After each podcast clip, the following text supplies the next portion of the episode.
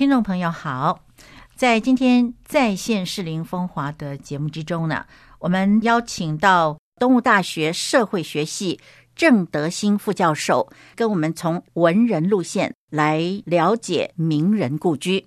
郑老师您好，主持人好，听众大家好。我们都知道士林除了夜市之外呢，还有很多很棒的景点。那么很多呢都跟名人有关，所以说呢，想请老师啊来跟我们谈士林到底住过多少的名人。士林确实是一个居住的好地方啊，因为我们有一个阳明山，有个外双溪，所以选择来士林居住的这些所谓的名人，其实还不少哈。我觉得比较想推荐的是，就是说，当然有一些是文人啊，哈。那我我觉得最精彩部分，当然也包括我们那个老总统啊。其实他们是把人生最后的岁月都留在台湾，哈。那基本上这些故居都有一个特性啊，大概也都是他们人生最后的居所。所以最后居所意思就是说，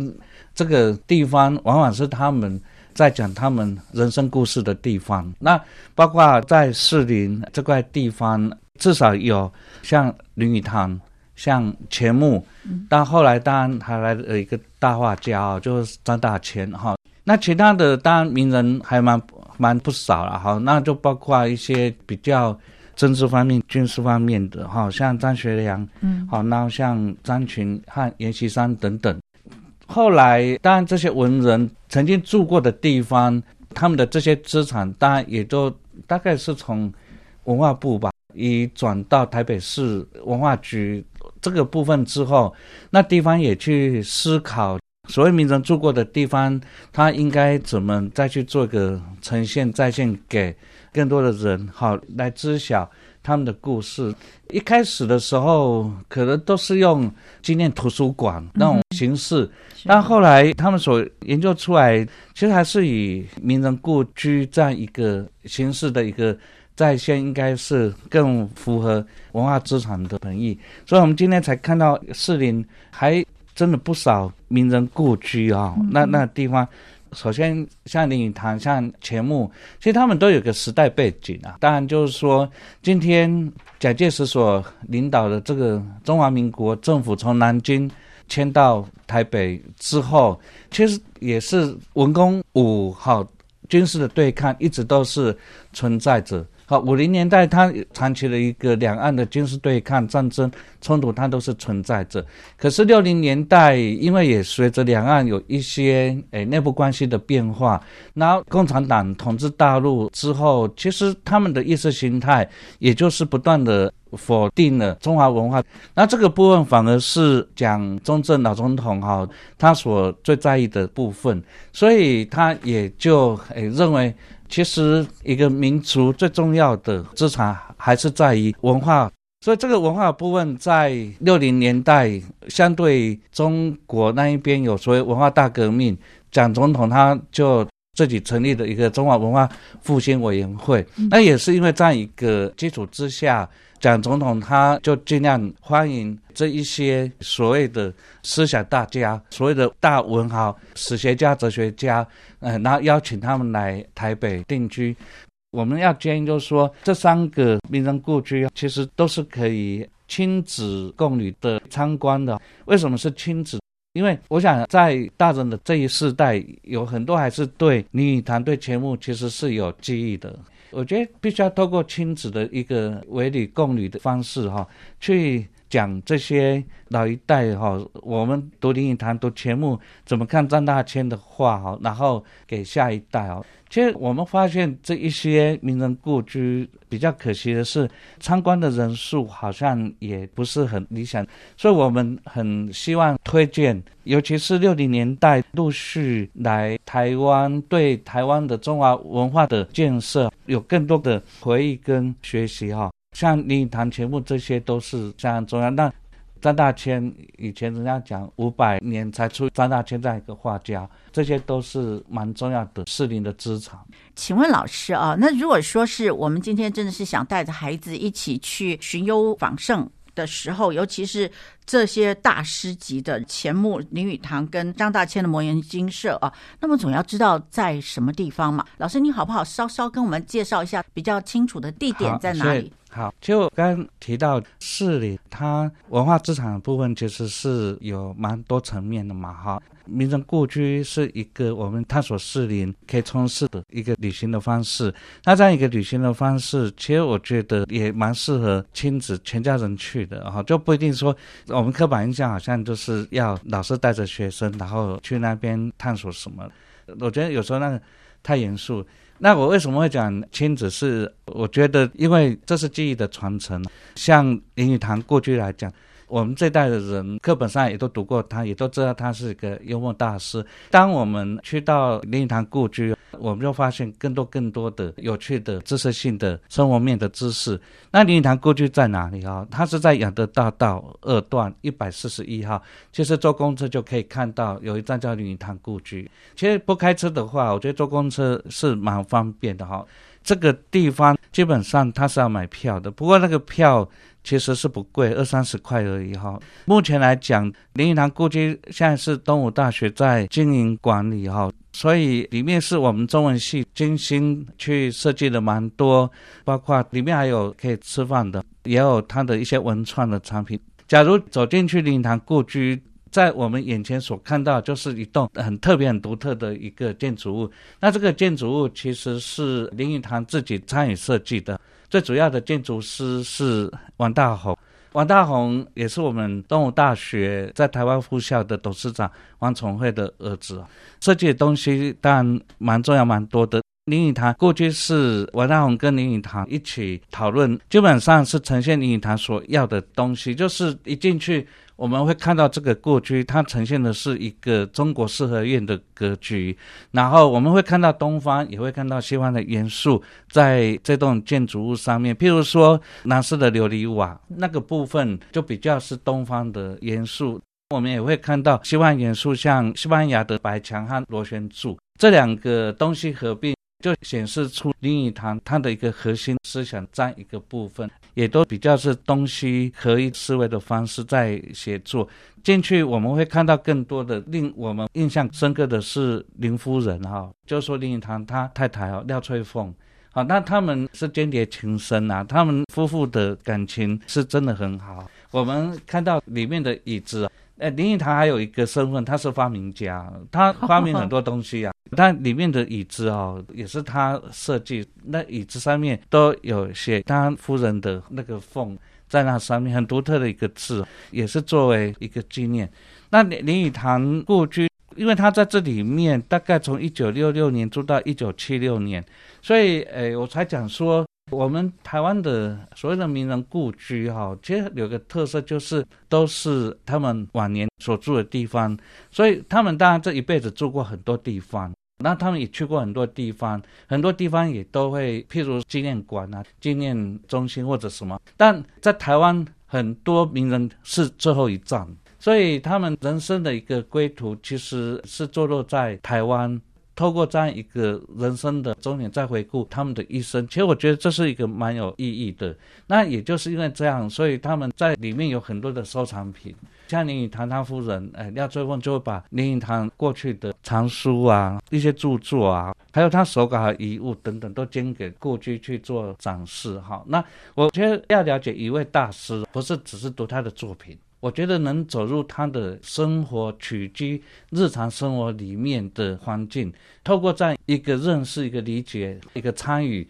我觉得我们再去读他们的作品，会更容易去了解、去懂。啊，是，这是林语堂的部分啊。那么关于钱穆这位大师呢？啊，老师好不好也跟我们介绍一下？钱穆对我们这代人哦，大概是五六零年代出生的哈，但我我想更早一辈的我们的长辈们哦，就钱穆这个名字大概是如雷贯耳嘛。那其实对我来讲，我还没进东吴大学服务之前，我也不晓钱穆过去是在东吴大学里面。然后也是刚好有这个机会，能这么接近钱穆故居，然后去参观钱穆故居。我觉得这个参观就像刚刚我所讲的，就是说为什么这个可以适合亲子哈，而不是说一定是老师带去课外教学。那亲子过去，我觉得这是可以有记忆或思想的传承。林语堂那边也是，让钱穆这边更是哈。那号称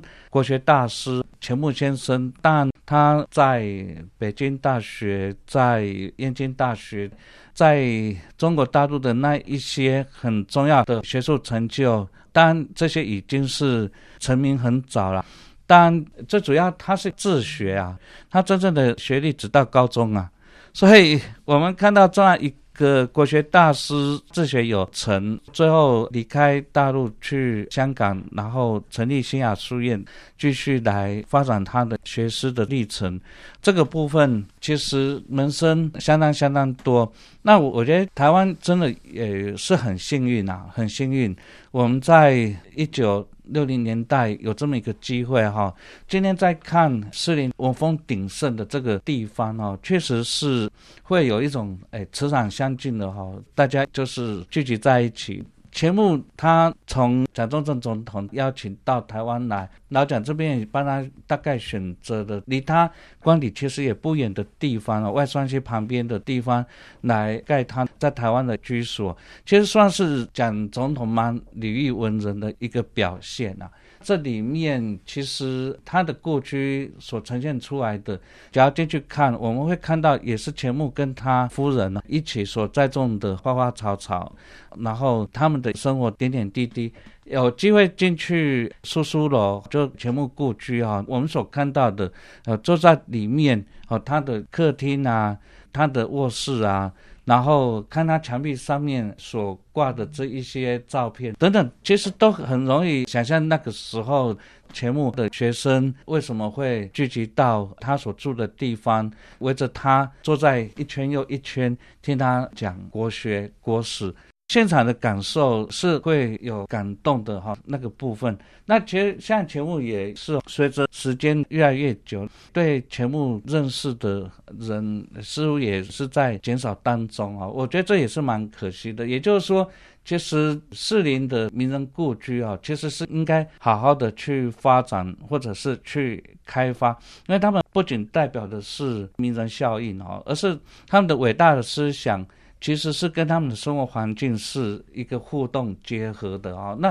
其实假如去苏苏楼就可以看到，因为以今天的文化背景，其实是看不出来，在民国六十六年他住在这里的整个情境，就是说以前没有我们前面这一栋第二家园大楼哈，然后他可以看到对面的那个更前面的故宫啊，就是说整个他在写作。他下午休息写作的那个思想的酝酿的那个午后的时光，可以感觉应该是蛮 enjoy 他的生活，还有他周遭的环境。好，他本身也蛮喜欢那个地方哈，所以我包括前面所讲林语堂，然后还有钱穆，其实也呈现出是我们政府对文人的重视之外，还有这些大文人本身在生活即是学问的基础上面，还不断的。从来没有停止过动笔，所以他们一直不断的有更新的思想好来产生，然后一直到他们离开这样一个地方。那林语堂他离开他地方是因为他过世。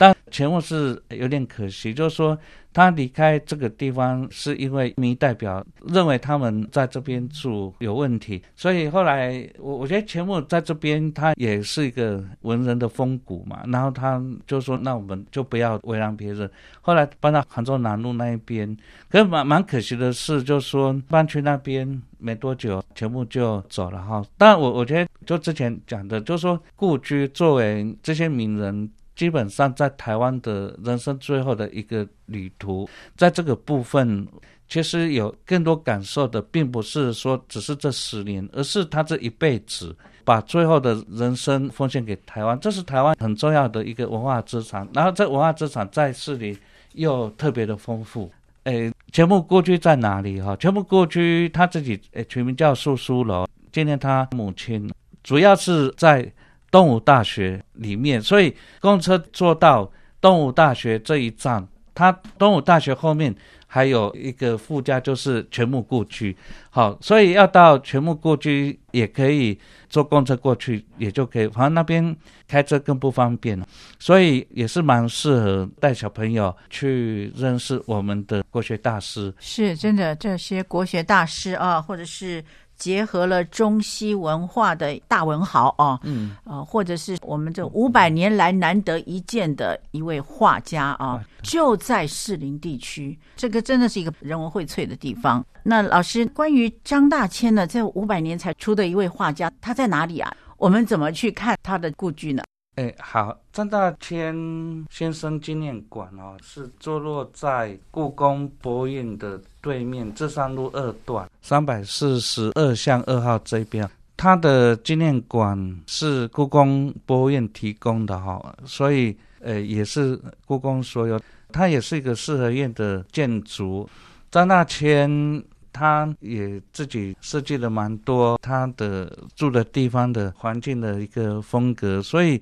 诶，因为刚好是在外双溪旁边，所以他也就是利用外双溪来作为他四合院的建筑庭园的设计。里面有小桥，有有花木。这是张大千 也是一样啊，他晚年所生活的地方，他把它称为摩耶金舍啊。他主要大概就是一九七八年住进去哈，大概也是后面的。人生大概到一九八三年，他过世，所以他在这一边也是住了有大概五年多。那张大千他很认真、很勤劳作画的，所以他画的数量还是蛮多的哈。一样哈，就是说到林语堂故居、到钱穆故居、到张大千的先生进嘛，我们也可以了解一下那个张大千他的一个生活的风格，还有他个人的品味。这三间我觉得会推荐哈，就是说他们也是代表着台湾在六零年代、七零年代，其实我们所拥有的中华文化的资产，其实是很深厚、很深厚的。我们不仅有硬体的故宫啊，我们还有，其实最重要的就是我们有这些人，那这些人都愿意选择到台湾来颐养晚年。把人生最丰富的思想的宝藏放在台湾哈，所以我我觉得这是台湾文化资产的最幸运的一个地方。张大千是一个画家哈，他四川人，他过去也环游世界很多地方，所以他在很多地方都有他的住处。那他的住处他都会去取个名字啊，我觉得这个也是画家可爱的地方。那他过世之后，其实也是安葬在他的故居里面哈。他们的生跟存哈，生存未必是在台湾，但是他们都把最重要的，还有他们个人都选择在台湾作为落脚的地方。这也是我觉得他们能令我们后辈感动，而因为这个感动，假如我们不去了解、不去珍惜，然后慢慢去遗忘这一些。好，那其实我我觉得这是非常可惜。那所以，诶，对士林哈的文化这个部分，其实精彩的还很。多哈，就是说名人故居这是一个很重要的文化资产的领域，还是值得我们去开发探索。然后有更多，最主要的是文化这东西不是为了保存而去保存而是怎么去活化。那去活化就是让更多的人去接触、去了解。然后最主要还有一个就是传承。所以我觉得我们蛮希望去推亲子共旅游，让。这种文化也能借由小朋友的爸爸妈妈好，而不是老师来教导小朋友。那这是共学啊，那爸爸妈妈也可以知道更多的林语堂啊、全部好张大千等等过去的一些事。好的，真的是非常的精彩哈！我们感谢东吴大学社会系郑德兴老师，您今天来跟我们分享名人故居，你讲的真的非常清楚，我们非常谢谢你啊，谢谢老师。好，谢谢。